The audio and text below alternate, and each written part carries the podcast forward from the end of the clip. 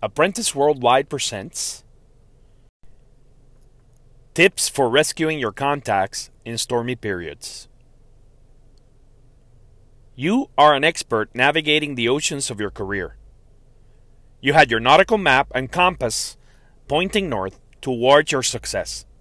However, today you're passing through troubled waters and may need a bit of help with your business or with finding a job. If you only reach out to your contacts when you're looking for a job, you may be disappointed with the results. You may need to rescue your contacts first to be safe from drowning in despair. It's easy to get busy with other things and realize you've fallen out of touch with important colleagues. At the same time, it's natural for your contacts to be less than enthusiastic if they only hear from you when you're asking for a favor. Regular communication will strengthen your relationships, and there are steps you can take if you've been somewhat inattentive in the past. Try these tips for saving your network. Tips for rescuing your network. Number one, apologize sincerely. Start out by acknowledging your lapse of communication, especially if you've neglected to return phone calls. If someone is gracious enough to forgive you, I am sure they will be considerate with you in the future. Number two, start close to home. You're surrounded by opportunities to practice your networking skills and make new contacts. Look for leads among those you interact with daily, including coworkers or other job seekers. Number three, do some research. Find out whether someone has changed jobs or gotten married since you last spoke. Check LinkedIn or mutual friends. You'll be more prepared for your first conversation. Number four, meet face to face. Digital communications are convenient, but personal interactions make a deeper impression. Circulate offline as much as possible and whenever possible. Attend industry events or invite others out for coffee or lunch. Video conferences are great, but nothing beats having coffee with a friend. Number five, stay informed.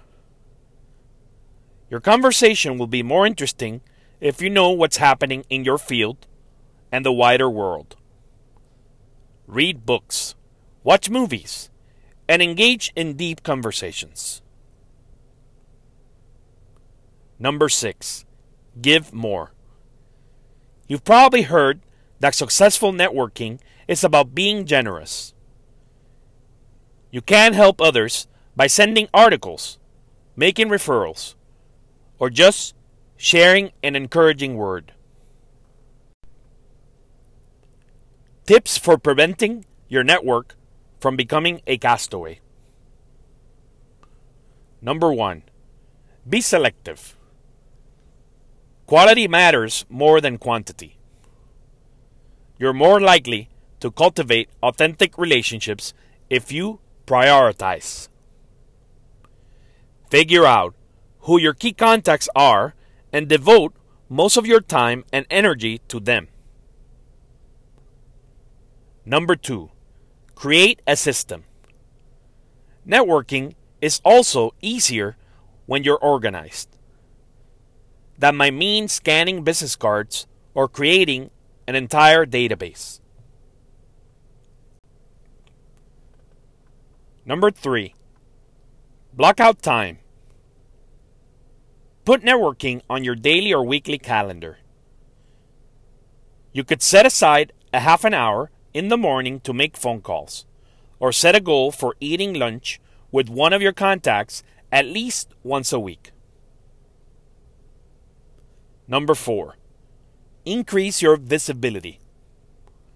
Speaking, teaching, and publishing on topics related to your career will also give you opportunities to make new contacts and refresh old ones. Check with your local community college or contact organizers for an upcoming industry event. Number 5. Offer congratulations. Most of your contacts will be delighted to hear from you if you expressed a genuine interest in their lives and appreciation for their achievements. Relay your good wishes when you hear someone has been promoted or landed a major account. Number 6.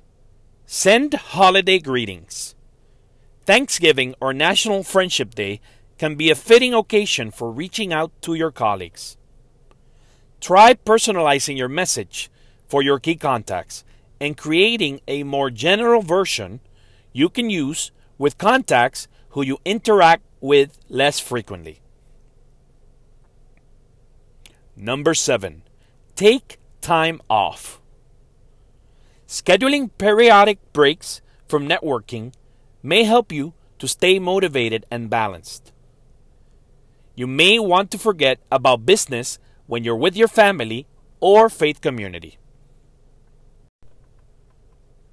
An effective network is more than a collection of business cards. Develop closer professional relationships and advance your career by keeping in touch with your contacts and making the initiative to reach out if you've let a valuable connection go overboard. This is the end of our audiobook. This program was brought to you by Apprentice Worldwide, building career momentum. Visit us at apprenticeworldwide.com for more information.